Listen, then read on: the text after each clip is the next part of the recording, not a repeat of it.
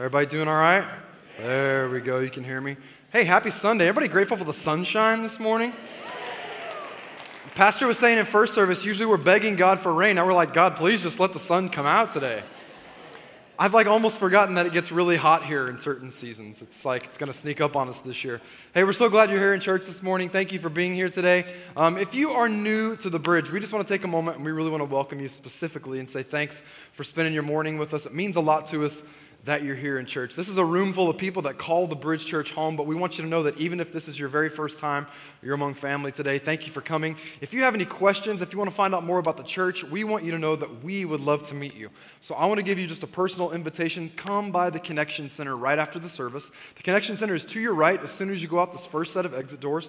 Say hi to our team that's there. They're happy to greet you, welcome you, answer any questions that you might have. Above all else, we want you to feel welcome here and feel like you're among family. So thanks so much for being here this morning. Not only that, but if you are new or newer to the church, we want you to know about a thing called Connecting Point. It's happening next Sunday night at 6 p.m. right here at the church. It's actually outside in the foyer, and we would love for you to come. We have childcare taken care of for your kids that are fifth grade and under. We would love for you to come. You can find out more about the church, the heartbeat of the church, the vision and the mission of our church. You can also meet our team. Just really find out how it is that you can not just come to church, but really be the church alongside of us. We would love for you to come and be a part of that, and we would love to host you and take care of you that night. So please um, sign up at the Connection Center or on our website to join us because we'd love to have you. If you're part of the Bridge family, can we put our hands together this morning and welcome all of our guests? Awesome. Well, hey, we have a special announcement we want to make later at the end of service to help you who are looking to, you know, further get plugged in and connected and stay connected with the church. So hang out to the very end of service today. Be sure not to rush off too quick because we would love to tell you more about some good things that are happening here in the church. This morning, I have the privilege of getting to share the word with you today.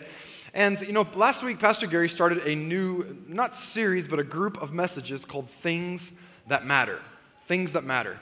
And we're getting into this group of messages. We're not really calling it a series because we're not going to do these messages in consecutive weeks, but we'll come back to this from time to time throughout the next few weeks and months. And we want you to know that these things are things that we feel like God's word declares very, very boldly that we should know and have truth working in our life from these messages. So last week, Pastor Gary talked about things that matter, and he began to talk about offense. You know, Jesus talked about how offenses are going to come. Every day of our life, we're going to have the opportunity to be offended. But not only that, we are going to have the opportunity to offend others. Now, I know all of us would say, Yeah, I see it all the time. I have the opportunity to be offended. But we'd be slow to admit that, hey, sometimes we have the opportunity to also offend others. It happens all the time. And we have to be aware of these realities and know what to do when those opportunities come our way. In the same way, I want to talk to you about something today that also affects us every single day of our life. Today, instead of talking to you about offenses, I want to talk to you about a biblical approach to how to handle temptation. Temptation. Now, temptation is one of those things that's common to all of us. We're all very much familiar with it, but sometimes we don't like to talk about it because when we talk about temptation, it brings us face to face with our failures. It brings us face to face with our insecurities and our weaknesses. And when we think about temptation, we think about all the times that we've stumbled and all the times that we've fallen. We don't like to talk about temptation. Now, I'm not going to ask anybody to raise your hand, but if I were to ask you to raise your hand and ask you this question, how many of you struggle from time to time with temptation? If we were being honest, we would all raise our hand and say, Yep, that's me, because we all struggle with it. But while we had our hands in the air, if I then said, Okay, four or five of you, real quick, tell me what it is that you struggle with the most day in and day out, we would all put our hands down real quick and probably curl up in a ball and hide because we don't want to talk about the things that we struggle with. And sometimes that's part of our problem. We don't want those things that stay in secret and stay in the dark and stay behind closed doors to have any light shed on them. We'll talk about that in just a little bit. But it's important that we know that if we are going to face temptation, Scripture lays out a plan and a path to where we can not just get better and increase our willpower, but we can overcome temptation. How many people would say, I want to get better at overcoming temptation that I deal with all the time? We can all grow in this. We can all get better at this. So today, that's what we're going to talk about. Now, I think it's also important that we understand that Scripture lays out what temptation is and where it comes from. Because if you think about temptation and it immediately reminds you of all of your failures, then maybe it's time that you shifted your perspective when it comes to temptation. See, I don't think that God wants us to walk through life continually failing in the temptations that we face. What if we, as the people of God, shifted our perspective so that when we face temptation, we would recognize that temptation is opportunity dressed up like opposition? I'm gonna say that one more time. Temptation is opportunity dressed up like opposition. And I'll explain to you what I mean in just a few moments. But let's look this morning at what temptation is, number one, and secondly, where it comes from, okay? James writes this in his, his book, and James was, of course, the pastor of the early church in Jerusalem. He writes these words in James 1. Look at verse 12. It said, Blessed is the man who endures temptation, for when he has been approved, he will receive the crown of life, which the Lord has promised to those who love him. Let no one say when he is tempted that I am tempted by God. For God cannot be tempted by evil, nor does he himself tempt anyone. Now, verse 14. But each one is tempted when he is drawn away by his own desires and enticed. Verse 15, finally, then when desire has conceived, now listen to this formula. When desire has conceived or temptation has conceived, it gives birth to sin. And sin, when it is full grown, brings forth death. Well, that's pretty heavy. But that's the reality of the choice that we have in front of us when we face temptation. Now, let's talk about what temptation is.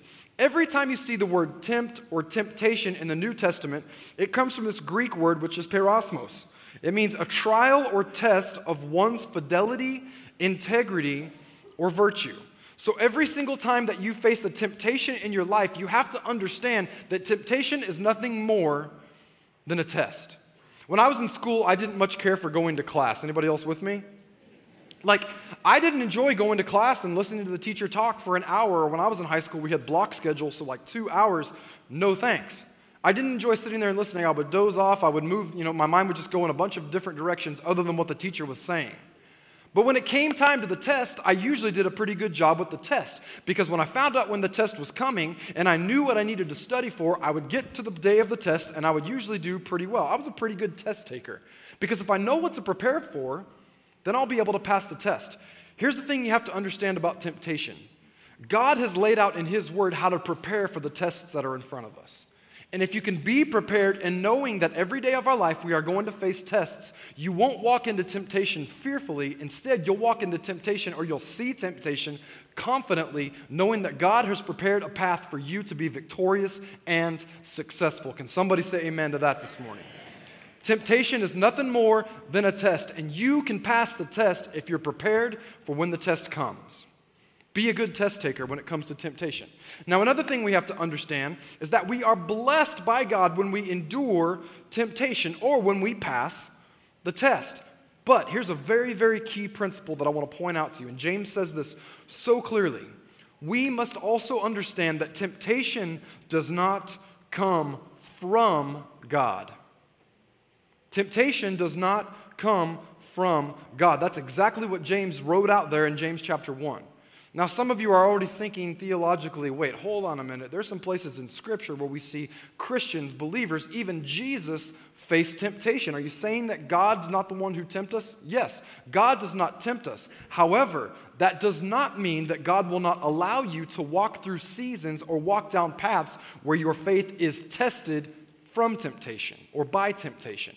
We'll see that in the life of Jesus, and we'll talk about that in just a moment. But here's the reason why we see this truth of God is not the one who tempts us. Because temptation is always a place where we come face to face with making a decision that is either good or evil. And God is not at all associated with evil. There is no evil in him. God and evil are like oil and water. So when evil comes before our face, we have to understand that God is not the one who puts it there, but he may allow us to walk down a path where temptation is a test that we must pass in order for our walk with God to be refined. Does that make sense to everybody? God is not the author of temptation. He's not the author of evil. And when we sense evil in front of us and it comes in the form of temptation, it's not from God. It's simply a test to refine our character and our walk with Him. We have to understand that. And then finally, temptation. And I want you to get this because I think that this will really hit home with some people. Temptation is less about me choosing right or wrong. Temptation is more about me choosing life over death.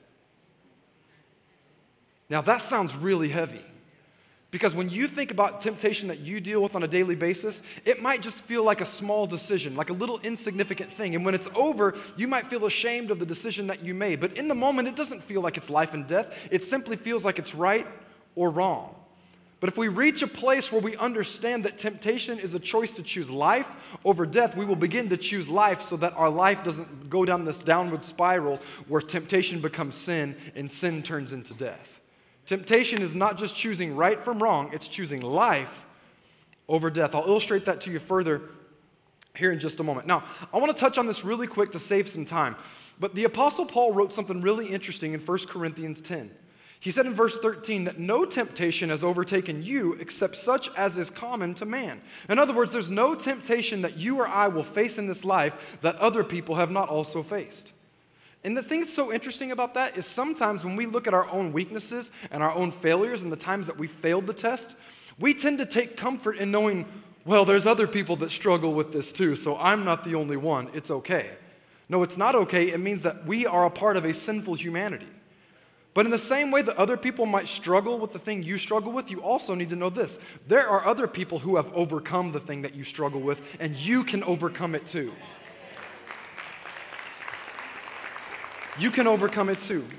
But listen to what he goes on and says here. He says, But God is faithful. He will not allow you to be tempted beyond what you are able. Other translations say, beyond what you are able to bear. But with the temptation or the test will also make the way of escape that you may be able to bear that temptation. So look real quickly and understand that in the midst of temptation, even if you feel weak, even if you feel like you haven't been faithful to God, in the midst of temptation, God is always faithful to you. God will never allow you to be tempted beyond what you can bear. And not only that, but God, in the midst of temptation, will always make a way of escape. We're going to talk about that in just a little bit. We're going to unpack that further.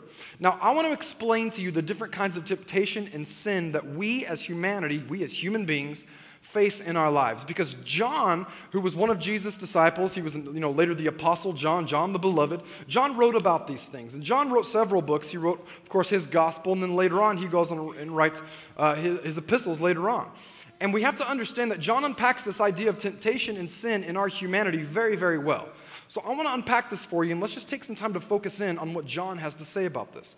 Look at 1 John chapter 2. It says in verse 15, "Do not love the world or the things in the world. If anyone loves the world, the love of the Father is not in him." Now let's just stop right here for a moment. Do not love the world, do not love the things of the world, because if the love of the world is in me, then I am not of the Father. Now those are pretty heavy words. The same guy, John, that wrote that also wrote John 3:16, which we all know, that says, For God so loved the world. So hold on, God loved the world, but we're told here not to love the world. Which one is it? If I could break this down and explain it in the simplest of terms, I would say this. What God is trying to tell us is that we are to love the people of this world the same way that He did, but we are to despise the value system of the world in which we live. Let me say that one more time. We are to love the people of the world the same way that God did, but we are to despise the value system of this world. That's what it's supposed to be like if we are followers of Christ. Now, sadly enough, a lot of us do the exact opposite. We begin to hate the people in this world, but we fall in love with this world's value system. That's a whole other message for another day. We're not going to get into all that. But we as Christians have to know that God is not calling us to fall in love with this world. We're to store up treasure in heaven. There's a life that is to come that'll be far greater than the one in which we are living. So let's read further. Verse 16 says, For all that is in the world, and now John goes into this writing and he begins to tell us that sin and temptation can really fall into three specific broad categories in humanity. He says, All that is in the world, the lust of the flesh, the lust of the eyes, and the pride of life, is not of the Father, but is of the world. The lust of the flesh, the lust of the eyes, and the pride of life. In verse 17, and the world is passing away, and the lust of it. But he who does the will of God abides forever. Now, remember, I told you that temptation is not about choosing just right over wrong, it's about choosing life over death. Look at what John says there. He says, And the world is passing away, but he who does the will of God abides forever. When we face temptation, we have to understand that there are two paths before us. We can either go with the lust of our flesh, the lust of the eyes, and the pride of life. We can succumb to our weaknesses and temptation, and we can choose a path that leads to death because this world is fading away. Or we can choose to do the will of God, deny ourselves, and chase after God's best for our lives, and we choose a path that is eternally full of life. Temptation is not just about choosing right over wrong, it's about choosing life over death. Does everybody see that this morning? All right, now John goes on and he says that the sin and the temptation that we face in our lives can really be thrown into three broad categories. He says that all that is of the world, the lust of the flesh, the lust of the eyes, and the pride of life. Let's talk about those three things for just a moment. I want to unpack these if I can. The first thing he mentions there is the lust of the flesh. What is that exactly? I think if you are a follower of Christ and you've been walking with God for a while, oftentimes when we hear that phrase, the lust of the flesh, the very first thing that we think of is sexual sin or sexual immorality. And that falls into that category. Sexual sin, sexual immorality certainly falls into the category of the lust of the flesh. But it's so much more than that. See, the lust of the flesh is the temptation to feel. It's the temptation to feel good, the temptation to feel better, the temptation to experience a sensation or a pleasure that becomes an idol in my life. Now, many of you will hear that and you'll say, well, what's wrong with feeling good? What's wrong with feeling better? What's wrong with feeling certain sensations and certain pleasures? And the answer to that question is there's nothing wrong with it when it's done within the context of the boundaries that God gave us so that He could bless those things that He gave us. But for a lot of us, what we do is we take these things that were meant to be blessings by God and we run in our own directions, pursuing our own fleshly lusts, and suddenly something that was a blessing is now bondage because we are practicing those things outside of the borders that God gave us. Everybody with me so far? Now, we could take the most obvious one of these. We talked about sexual immorality. Maybe you didn't know this, but God gave us sex. Sex was God's idea. And it's really quiet because people think that I just like cussed in church or something. Let me just say this word one more time because it's all throughout the Bible. Sex. God gave it to us. Somebody please say amen to that. And you know what else? God meant for it to be a blessing in your life. But in order for it to be a blessing in your life, He gave us boundaries within which we should practice it. It should be done within the context of covenant relationship, or as we call it, marriage. That was God's best. Those are the boundaries and the borders in which He gave it to us. And He said, if you will partake of it within those boundaries I gave you, it will be a blessing to you and it will be fruitful and fulfilling. Somebody say amen again. Okay, we'll move on from that one. But see, the lust of the flesh is so much more than that because what it is is when we have a sense or a temptation to feel, and that which was created to be a blessing becomes a bondage. How about this one? What about food? Man, I'm grateful to God for like T-bone steak, okay? Anybody like just love steak? I know you're not a vegan or if you're lifting your hand right now. Like I love me some good meal. Like I got southern blood running through my veins, okay? So I love like down home southern cooking. I love all that good stuff. Like I like red meat. I'm just like there's my confession. I love it. But it, it's probably abuse of that blessing if I begin to partake of it at every single meal. And not only that, but if I eat portions that are like way too big and outsized, then pretty soon what's going to happen is this thing, which was a blessing to me that's brought certain amount of fulfillment, will become a bondage to me when I realize, uh oh, what have I done to myself? Now, I know that that's a silly example, but there are people in the world that that is their issue. Because something that was meant to be a blessing has now become bondage. Here in America, right now, we have an opioid epidemic that is an enormous problem in our country. And most people don't even realize how big of a problem it is. People that are addicted terribly to prescription drugs. Now, I don't say that to put condemnation on anybody, but here's the thing there are people who today have an addiction to a drug of some kind, and it all started because of a physical pain they had that was not wrong, but when they went to the doctor, they said, Doc, can you please just give me some relief? And the doctor prescribed something that brought relief, but suddenly one pill turned into three pills, and one bottle a month turned into one bottle a week, and an epidemic or an addiction set in to the point where something that was designed to be a blessing has now become bondage. We see it with drugs, we see it with alcohol, we see it with sex, we see it with food. Something that was given to us as a blessing suddenly becomes bondage. Why? Because we abuse it outside of the context from which God gave it to us. We can also easily fall into the lust of the flesh, which is the temptation to feel. The temptation to feel. Now let's move on to the second thing. When you talk about the lust of the flesh, the second thing is the lust of the eyes. This is when my eyes see something that tells my mind I need to have it, and what I now have in my mind makes its way down to my heart. And the thing that I covet, Pastor Gary talked about covetousness in January, the thing that I'm now covet becomes an idol in my life, and I will move heaven and earth. I will even step into sinful lifestyles to get the things that my eyes tell me I need to have. We could use a whole lot of different illustrations about this, but the one I kept thinking of earlier was you know, it's like you, you're the person that has the 10 year old car that's paid off. It doesn't cost you anything, it runs great. You've never had any problems with it. That thing is a blessing to your life. And you look at it every day and you're like, I'm so grateful for this automobile I got because it gets me from point A to point B. It's low maintenance, it costs very little. And you're super content until your neighbor comes home with a new car. And that thing that is a blessing in your life, that thing that you have, suddenly is no longer fulfilling because you've cast longing eyes on something that belongs to somebody else. And you look at that and say, well, what do I need to do to get my hands on one of those? And that thing that you see with your eyes makes its way into your mind, and what goes from your mind makes its way down into your heart, and suddenly it becomes this idol. And you can't find fulfillment in life unless you get that thing that your eyes have been cast on.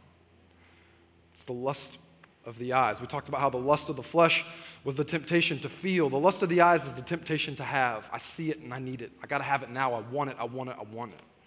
The temptation to feel, the temptation to have. And then finally, the third thing that John talks about is he says that we all struggle with the pride of life. The pride of life is the temptation to be. It's the temptation to be elevated, to be noticed, to be admired, to be lifted up above other people. When we look at those things, it's interesting how many people will move heaven and earth to, t- to climb to the top of that ladder, even if it means kicking other people down to the bottom of it. You ever worked with somebody like that? Some of you are like, yep. There's a lot of us that will invest and spend our whole lives trying to climb to the top of some ladder that when this life comes to an end, it will be absolutely meaningless. It will be here today and gone. But for a lot of us, that's the thing that we strive toward. We strive to build our own kingdoms. We strive to build our own empires. And the reason we do that is because there is a pride of life that we are so, we are so, uh, just, what's the word I'm looking for? We're so prone to falling into that trap that we would be noticed, that we would be recognized. In a sense, it's almost a temptation to be worshiped by other people. And John throws these sins into three different categories and says, We as humanity, we all deal with this. Now, here's the thing that's interesting about that. I think that we can all identify how maybe we've struggled with one of those, if not all three of those areas. Now, there ain't nothing good to say about the devil, but let me just say this he doesn't have any new tricks. Because when it comes to those three temptations and those three kinds of sin, he has been using those three temptations and those three kinds of sins from the beginning of time. He still uses them in our lives today, and we are all still prone to falling for the same tricks. He doesn't have any new tricks, he's still throwing those same three things at us. We see it all throughout Scripture. And I want to show it to you this morning. This will help you to understand the ways in which we fall in these three areas. Look with me, real quick, at Genesis chapter 3. Genesis chapter 3. We see in Genesis 2, actually, that Adam has been told by God, okay, look at the garden. You're in the perfect situation. It's paradise. Everything you need is right before you. You can partake of all of the trees. Partake, subdue the earth, you know, have dominion and authority in the earth. But there's this one tree right here in the middle. And if you partake of the fruit of that tree, you will surely die. Pastor Gary's taught about this a lot. In the original writings, it's die, die, which means that you will die spiritually and you will die naturally the day that you partake of that sinful fruit. And so, what we see is that right after that command is given from God to Adam, God then creates Eve at the end of chapter 2. The very beginning of chapter 3, suddenly here comes the devil, the serpent, in to tempt Eve. Look what it says, chapter 3 and verse 1. Now the serpent was more cunning than any of the beasts of the field which the Lord God had made. And he said to the woman, Has God indeed said? That's what the enemy likes to do right there when you think you're following after God. He likes to step in and try to question God's truth in your life. Has God indeed said, You shall not eat of every tree of the garden? And the woman said to the serpent, We may eat of the, of the fruit of the trees of the garden. But of the fruit of the tree which is in the midst of the garden, God has said, You shall not eat it, nor shall you touch it, lest you die. And then look what the serpent does in verse 4. Then the serpent said to the woman, You will not surely die. Isn't that the way that temptation looks right there? I've built my life on the truth of your word, God, until the enemy comes in and tries to tell me a lie. And in that moment of test, in that moment of temptation, I have to choose between will I comply with the truth of God's word or I believe the lie of the enemy.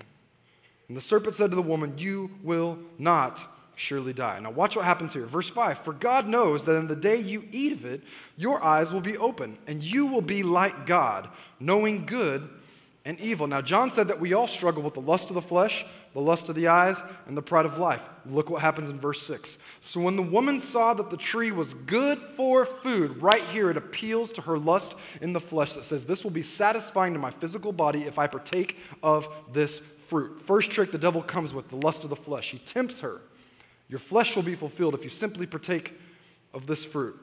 That it was pleasant to the eyes Eve sees it. She sees it. She says, I see it. I got to have it. It was pleasing to her eyes, not just her flesh. Now, suddenly, this thing that she sees is something that she's consumed with, and she's got to have it. And a tree that was desirable to make one wise. Right there is the representation of the pride of life. It will elevate my understanding where I'm more like God. Right now, because I haven't partaken of the fruit, I'm limited in my understanding of good and evil. But the devil comes along and says, if you partake of this, you will be like God. He doesn't want you to because he doesn't want you to know what he knows. And right then and there, the devil appeals to Eve through the lust of the flesh, the lust of the eyes, and the pride of life. Same old tricks. The same thing he's been using since the beginning of time, he still uses even today. It goes on in verse 6 and it says, She took of its fruit and she ate. She also gave to her husband with her, and he ate it. Then, verse 7, and this is what's so interesting. Then the eyes of both of them were opened, and they knew that they were naked. And they sewed fig leaves, to, fig leaves together, and they made themselves coverings. Finally, in verse 8, and they heard the sound of the Lord God walking in the garden in the cool of the day, and Adam and his wife hid themselves from the presence of the Lord God among the trees of the garden. Isn't that exactly what we do when we fall into temptation? We see the temptation in front of us, we make the bad choice, we choose death over life, and suddenly we are just covered in guilt and shame and condemnation. And even though we might call ourselves Christians, when we find ourselves in those moments of falling into temptation, what do we do? We don't run to God, we run from God. I can't tell you how many times in my life I failed the test. And when I got to the end of it, even though I know that I'm a Christian, even though I believe in Jesus and I believe that He lives, His Holy Spirit lives right here on the inside of me, I still, if I succumb to temptation, find myself running from God instead of running to God for mercy and forgiveness.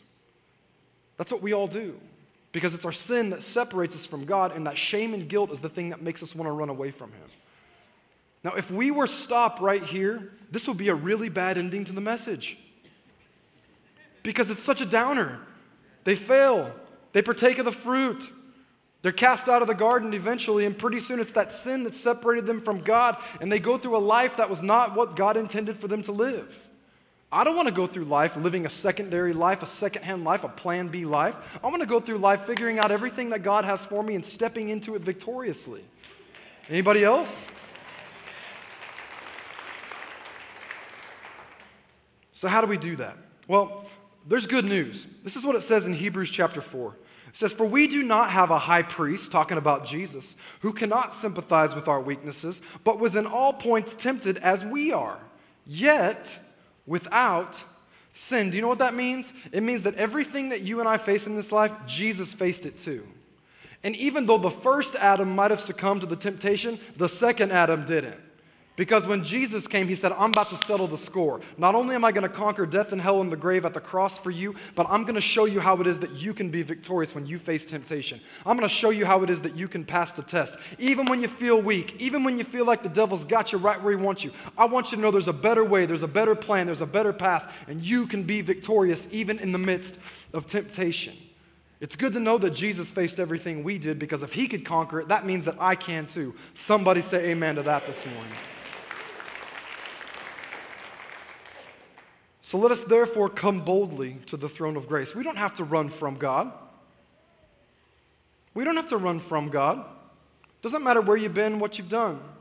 We don't have to run from God. We can come boldly to the throne of grace that we may obtain mercy and find grace to help in time of need.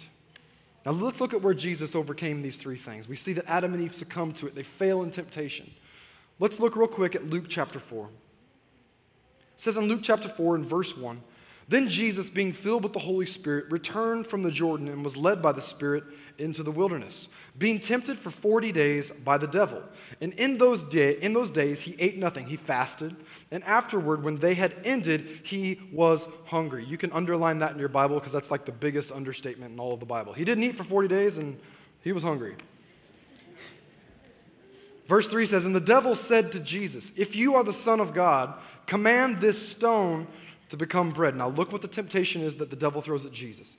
If you are the Son of God, we know that you've been fasting out here for 40 days. Command these stones, turn them into bread to satisfy your flesh. What is the temptation? It's the lust of the flesh. The devil brings it right to Jesus hundreds of years later after he had already done it to Adam and Eve. Now, Jesus was hungry. He had just come out of a fast. So, what would be wrong with Jesus wanting to eat? Well, there wouldn't really be anything wrong with Jesus wanting to eat and satisfy that hunger and that need that he had. It's just that God did not give Jesus, his son, supernatural power to turn stones into bread for self satisfaction. He did it so that he could open blind eyes, he did it so that he could open deaf ears. The power that Jesus was given by God was not just for himself, it was for you and it was for me. And the temptation here is that you will satisfy yourself with these miracle working powers. And I want to tell you that Jesus overcame that temptation for not just himself, but also for us, so that we would know what to do when we found ourselves facing the lust of the flesh. Look what it is that Jesus says here. Jesus said to him, It is written, verse 4 Man shall not live by bread alone, but by every word of God. We'll talk more about that in just a moment. Now look at verse 5. So Jesus passes the first test hmm, I wonder what the devil's going to come with next. Verse 5 Then the devil, taking him up on a high mountain, showed him all the kingdoms of the world in a moment of time. Notice again, it says in verse 5 He showed him, he could see with his eyes, all the kingdoms of the world in a moment of time. This was the devil bringing forth the temptation of the lust of the eyes. He says, You see it? You want all of it to be yours? Here's what you got to do in verse 6 And the devil said to him, All this authority I will give you, and their glory, for this has been delivered to me, and I give it to you, who, I give it to whomever I wish. Therefore, if you will worship before me, all of this will be yours. Jesus has to deal with the same thing we have to deal with the temptation of the lust of the eyes. Will I sacrifice who I am for the sake of possessing the things that my eyes see? Jesus answered and said, Get behind me, Satan, for it is written, You shall worship the Lord your God, and him only shall you serve. Both times, how does Jesus overcome the lust of the flesh and the lust of the eyes? It is written. If you face temptation on a daily basis and feel like you lose the battle most of the time, here's the key to your victory it is written. You got to get the word of God so deep in here that as soon as you face temptation, you know exactly what to spit back at the devil.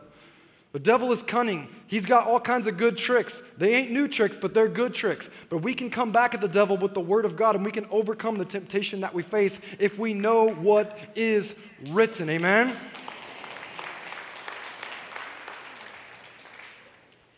Now look at verse 9. The third thing, gee, Jesus passed the first two tests. I wonder what the devil's going to come with next. Verse 9, then he brought Jesus to Jerusalem and set him on the pinnacle of the temple. And he said to him, If you are the Son of God, then throw yourself down from here. Now, this is a temptation of the pride of life, and I got to explain this one a little bit further. The devil takes Jesus up on the pinnacle of the temple. Now, this must have been a high elevation. You got to get this picture. Basically, the two of them are standing up there. And in my mind, I picture the people standing out in front of the temple. And what, what the devil says is if you'll just throw yourself down off of the, the, the peak of the temple, Scripture says that the angels will come and watch out for you, that they'll guard you, that they'll catch you, they'll come and make sure that you're safe. That's what the Word of God declares. And in this picture, the thing that I see is Jesus abusing the power that God has given him to show off. Now, if Jesus had actually done this, and follow me for a moment, if Jesus had actually done this, can you imagine him falling from the temple, calling upon the angels who would come and rescue him to make sure he was safe? And all of those people gathered there would then see, oh my gosh, this must be the Son of God. And they would fall down and worship him. Let me ask you a question what's wrong with Jesus being worshiped? Well, nothing. Jesus was supposed to be worshiped. But the thing is, the greatest symbol of worship toward Christ was not Jesus showing off and abusing the power that God had given him. The greatest symbol of worship was Jesus laying his life down on a cross and being worshiped because he gave and paid a price that you and I could not pay. And Satan is tempting him to take on the pride of life and step out in his own authority and abuse the authority that God has given him. Jesus faces the same three temptations as Adam and Eve. Jesus faces the same three temptations that we face all the time. And of course, we see how it is that Jesus responds in all of this. Verse 12 And Jesus answered and said to him, It has been said that you shall not tempt the Lord your God. And Jesus comes back again with, It is written. The thing that I love about this is at the end of this passage in verse 13, it says, Now when the devil had ended every temptation, he departed from him at an opportune time. Other passages say that the devil departed and ministering angels came and ministered to Jesus. See, a lot of us, when we fail the test of temptation, we run off in guilt and shame. But if we can learn to shift our perspective and if we can pass the test of temptation, one of the things that we'll find is once we get through that test, suddenly we begin to grow closer to God. We begin to grow closer into the things that He's calling us to. And temptation is simply a test, it's opportunity disguised as opposition, and God wants you to pass the test. He doesn't want you to succumb to the temptation every time. He doesn't want you to wander in the wilderness of temptation. He wants you to pass the test so that you can live victoriously, so you can grow closer to Him, and so you can grow closer to the thing that He's calling you to. Adam and Eve failed, but guess what? For you and for me, Jesus passed the test. He overcame temptation so that we could too. So, what's the take home, real quick? How do we pass, how do we overcome temptation? What are some keys to overcoming temptation in our own life? I'm going to give these to you really quick if you're taking notes. Number one, how do we overcome temptation in our life? We have to feed our souls with the Word of God. I'm going to say that again. We have to feed our souls with the Word of God. When Jesus was tempted with the lust of the flesh, he comes back and he says, Man shall not live by bread alone, but by every word that comes from the mouth of God. We have to get to a place in our Christian life where His Word is not something that we get into legalistically because we think we have to do it to make Him happy. Can I tell you something? Your Bible is not just a historical, theological, philosophical document. Your Bible is an opportunity to open the pages and have a relationship with the one true living God. And there are so many times that we let that opportunity pass us by, and what we don't realize is that when we sit down and we open the Word of God, we are pulling up a chair at His table and partaking of the bread of life that brings more nourishment and more fulfillment and more satisfaction than any fleshly desire we could ever face. But we have to get to a place where we feed on the Word of God. And when we look at the truth that's in God's Word, we say, I would rather have this truth than find out how good those things taste in the world. See, Jesus was so full of the Word of God that when Satan came, he knew exactly what to say because the Word of God meant more to him than any fleshly fulfillment ever could.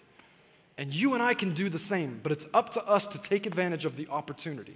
When Jesus faced the lust of the flesh, it is written, it is written, it is written.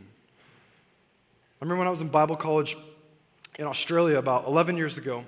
The college that I went to was a part of a church that, even still today, writes some of the most prolific worship music in the world.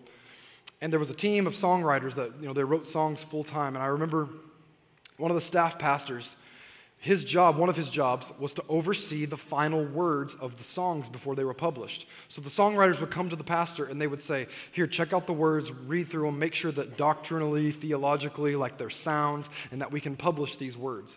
And there was a song that came out about 11 years ago. It's called Stronger. And the, the words in the chorus say, You are stronger, you are stronger, sin is broken, you have saved me. And then it goes on and it has this lyric. It says, It is written, Christ is risen, Jesus, you are Lord of all. That's the words to the song. And the guy that wrote the song, he asked the question of this pastor. He said, Is it okay to write a song that has the phrase, It is written? That sounds like a funny worship statement. It sounds like a funny praise statement to God. It is written. He said, Is it okay if we publish that? Is it okay if we say that? And the pastor said, Are you kidding me? There's power in it is written. Jesus overcame temptation with it is written. When you look at the word of God, it is it's truth bound in leather. It's on the page. And when we take it in, we look at it and we understand that what has been spoken is truth for our life, and there is no lie of the enemy that will ever take over the truth that God has given us in his word.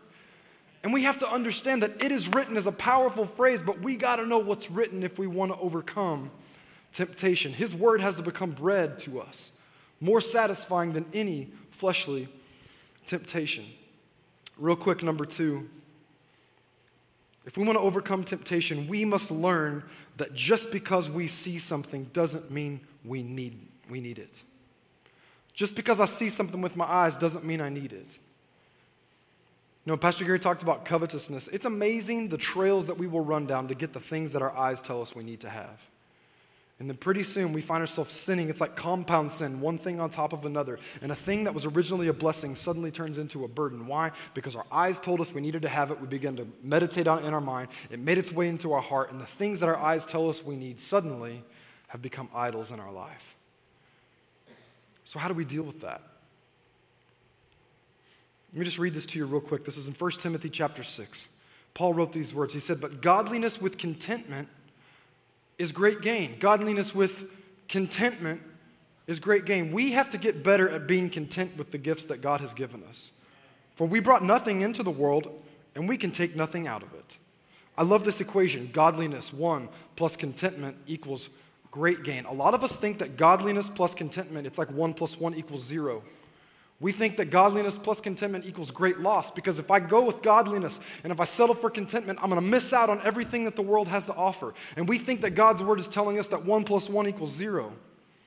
But what God's word is saying is godliness, being sufficient, knowing who I am in Christ, chasing after God, being in his word, plus contentment, looking at what God has given me and say, God, thank you for your gifts. I desire nothing more except for the things that I need. One plus one equals so much more than two because godliness plus contentment is great gain. Listen, if you look at the things in this world and think that you're missing out because you don't have them, listen, you will never come in last by putting God first. You will never come in last by putting God first. Godliness plus contentment equals great gain. Jesus said in Matthew 6, He said, Seek first the kingdom of God, and all these things will be added to you. What was He talking about? Food, clothing, shelter, the things that we need. One of the biggest mistakes many of us as Christians make is we take that and we think that all these things that we want will be added to us. Sometimes we mistake the things that we want for the things that we really need, and as a result, we have no concept of what contentment really is. I'm not saying God doesn't want you to live abundantly. I'm not saying that God doesn't want to bless your life. I believe that He does. But when I recognize that every good and perfect gift comes from my Heavenly Father, when I look at the things I have, when I have enough, I look at it and say, God, thank you for blessing my life. I choose to be content with what you've given me. I won't let my eyes deceive me, I won't let my flesh deceive me. I choose to live in contentment with godliness because that is great gain. Number three, really quickly, we must understand that we were created to build God's kingdom and not our own. That's how we overcome the pride of life. When the disciples asked Jesus to teach them how to pray, Jesus said, Pray these words in the middle of that prayer. He said, Thy, ki- thy kingdom come and thy will be done on earth as it is in heaven. I've been praying this systematically in my life every day since the beginning of this year. And when I pray it, one of the things that I'm beginning to understand is that what, uh, what is becoming a revelation to me when I pray it is that every day I need to remind myself God, my life is about building your kingdom and establishing your kingdom and not mine. There are a lot of us that will invest our whole life in building our own kingdoms and our own empires. And guess what? It's here today and it's gone tomorrow. Jesus went on and said, For yours is the kingdom, yours is the power, Yours is the glory. Our lives are all about God's kingdom, not our kingdom. Our lives are all about God's power and not my power. And our lives, most specifically, are all about God's glory and not my glory. We have to understand that God put us on this earth to establish His kingdom, not build our own. Amen? Amen. And then the final thing this morning, I added this one in because this stood out to me in my daily readings this week if we want to overcome temptation, we have to avoid living isolated lives. Pastor Nick talked about this two weeks ago. I'll tell you what, we see this all the time in church life, and especially in a community that is full of commuters, where we get so busy and we have so much going on with the kids and with work and with family and with extracurricular things. We get to this place where we can become so busy that we isolate ourselves from the, from the body of Christ and people that God intended for us to have relationship with. We do it all the time. We see it all the time in church. And I was thinking about this, and this is what Proverbs 18 says it says, A man who isolates himself seeks his own desire, and he rages against all wise judgment. Oftentimes we become isolated and we don't have anybody to stand with us when we face temptation. And there's another passage very quickly that I want to read to you. We use this one all the time when we perform weddings here in the church. I know many of our pastors use this, and I've always read this in the context of dating or marital relationships. But listen to this Ecclesiastes 4 9 through 12. Two are better than one because they have a good reward for their labor. For if they fall, one will lift up his companion. But woe to him who is alone when he falls, for he has no one to help him up. Again, if two lie down together, they will keep warm. But how can one be warm alone? Though one may be overpowered by another, two can withstand him. And a threefold cord, I love this phrase, and a threefold cord is not easily broken. We quote that all the time when we're doing wedding ceremonies, and as I was reading through that earlier this week, it occurred to me that's not necessarily talking about marital relationships. It's more talking about friendship than anything else. And I love that idea of the threefold cord, but here's the thing see, a twofold cord is stronger than just one single cord. And you and I supporting each other and standing with each other and encouraging each other, that's a good thing. But a threefold cord, when you and I come together and Jesus is the third cord of, the, of our relationship, let me tell you something, that is an unbreakable bond. And a lot of us are trying to do our life, well, it's just me and Jesus, but we don't realize that God wants to use other people to be the third cord that will add strength to our lives. Don't isolate yourself from the relationships that God has intended you to have because you're stronger with them. A lot of us, when we succumb to temptation, we have these things that stay behind closed doors in the dark, and we don't ever want anybody to shine a light on them because we'll be embarrassed, we'll be guilty, we'll be full of shame. But what you might need more than ever is a friend to come alongside you who loves you, who is going to be, you know, keep things in confidence, who's going to come alongside you and say, hey, listen, let's open up to each other. Let's shine some light on each other's lives because we can encourage one another, but then we can bring Jesus into the relationship, and this cord will not be easily broken. Many of us as Christians isolate ourselves and we miss out on the strength that God intended for us to have because we don't have any Christian friends. It's one thing to have friends, but it's another thing to have friends who are bringing the third cord into the mix and Jesus be at the center of our relationship. Let me tell you something there's a reason why a threefold cord is not easily broken. It's because Jesus ain't going away. If you want that cord to break, you got to be the one to walk away. I know we've talked about temptation this morning. I know that's a heavy subject. I want to tell you something today. God intended for you to walk in victory. God didn't want you to wander in circles in the wilderness all your life, running into the same temptation and continually failing the test. God created you to be victorious. So get in His Word, get around His people, understand what it means to be content, and let's be a victorious church. Amen? Amen. Amen. Would you bow your heads with me this morning? God, I pray that this morning you would encourage us, you would strengthen us, and you would show us how to pass the test. God, I pray that we would be so passionate for your word that when we run into temptation, we know exactly what to say, we know exactly what to do, and we know exactly how to pass the test. I pray today, Father, that you would strengthen your people because you have called us to live victoriously. You've called us to walk closely with you, and you have called us to a great calling that's in front of us. You want to refine our character you want us to grow in our integrity so that we can be everything you've created us to be. Strengthen us today, God, not according to our own willpower, but by the power of the Holy Spirit that works within us and the power of your word, which we have hidden in our heart that we might not sin against you. Strengthen your people. Strengthen your church, I pray, in Jesus' name.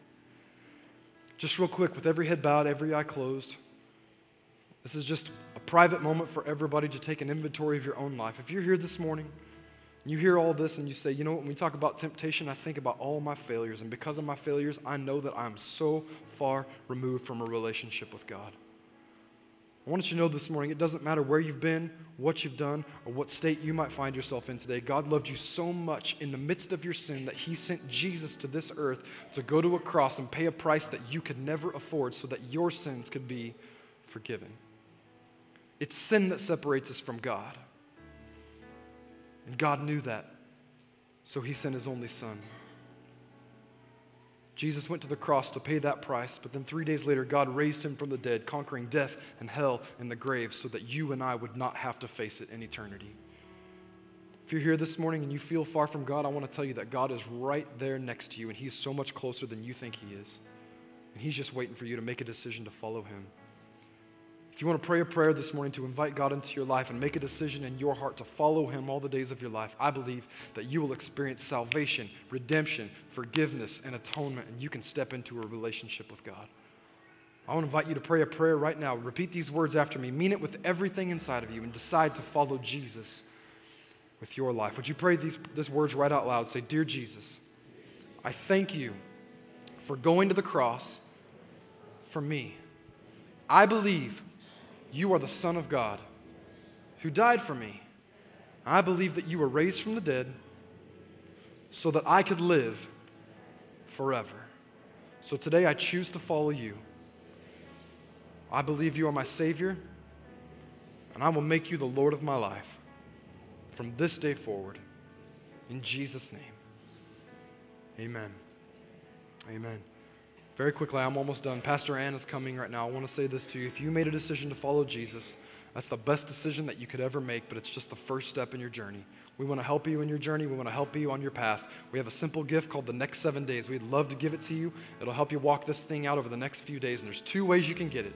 We're going to have some prayer teams right down here at the end of the service, right in front of the platform here. They're here to pray with you if you have a need, to encourage you and stand with you. But if you made a decision to follow Jesus today, come up to them and let them know I prayed that prayer. I want to follow Jesus. They'll give you that book to help you out. No strings attached. We don't need anything from you, but we're here to help you in any way that we can. If you need to go quickly at the end of service, you can stop by the next seven days desk. It's right between the glass doors outside. Let them know you made a decision to follow Jesus. They'll give that to you and help you in any way that they can. We love you. We're so, so proud of you and grateful you made that decision. Thank you so much. If you have made that decision in the past, can we welcome some new people into God's family this morning? Awesome. Awesome. Can we give Pastor Zach a hand for that great message this morning? That was awesome. Well, right now we are going to worship God with our giving. And as we prepare to do that today, you know, we just want to say thank you. Thank you so much for your faithfulness in giving. And we also want to remind you that your giving truly is making a difference in people's lives here at the bridge. We have recently been hearing so many stories of how people's lives have been changed and transformed by God here at the bridge. we have heard about um, people coming, finding relationship with God, and as a result, entire families coming to God.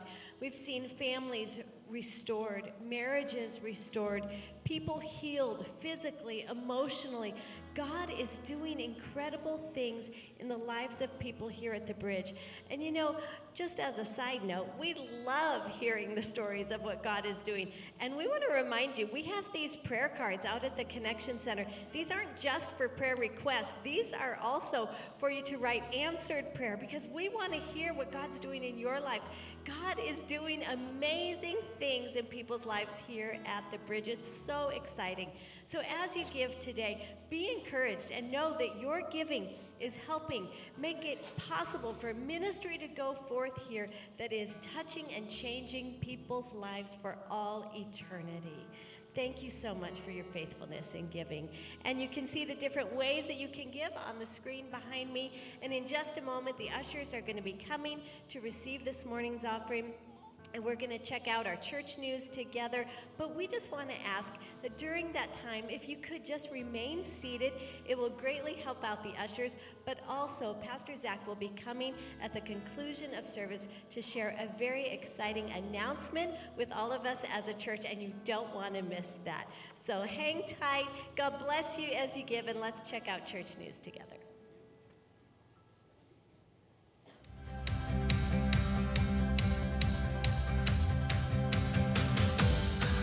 Morning, everyone. Thanks for being in church with us today.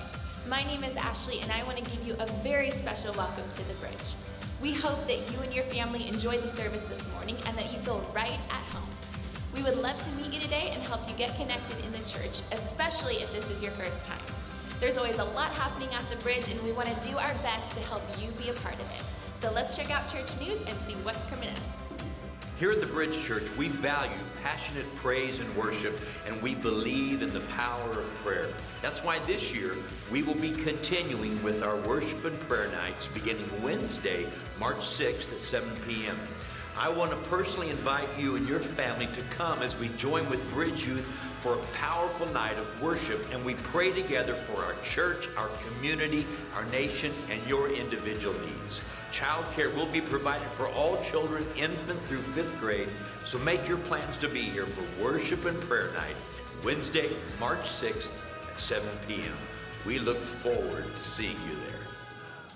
We highly value our Spanish speaking community here at the Bridge. In the coming weeks, we're looking to expand our Spanish translation team so that we can bring translation to anyone who needs it every Sunday. If you are bilingual and fluent or have experience with simultaneous Spanish translation, we would love to talk to you about joining the translation team. Stop by the Connection Center after this service and sign up. We will contact you and give you all the details about how you can join the team and be a huge blessing to the church. Thanks so much for helping us reach as many people as we possibly can.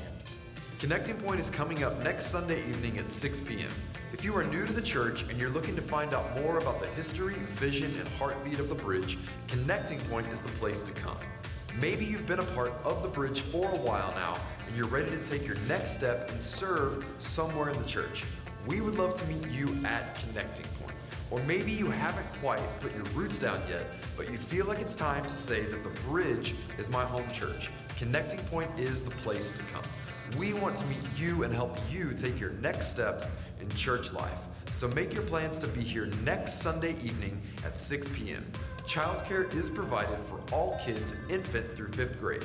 We'll also have complimentary coffee and snacks. This is a very casual evening that lasts about one hour, and we want you to come. Just sign up at the Connection Center before you go today so that we can prepare for you. We hope to see you next Sunday evening at 6 p.m. at Connecting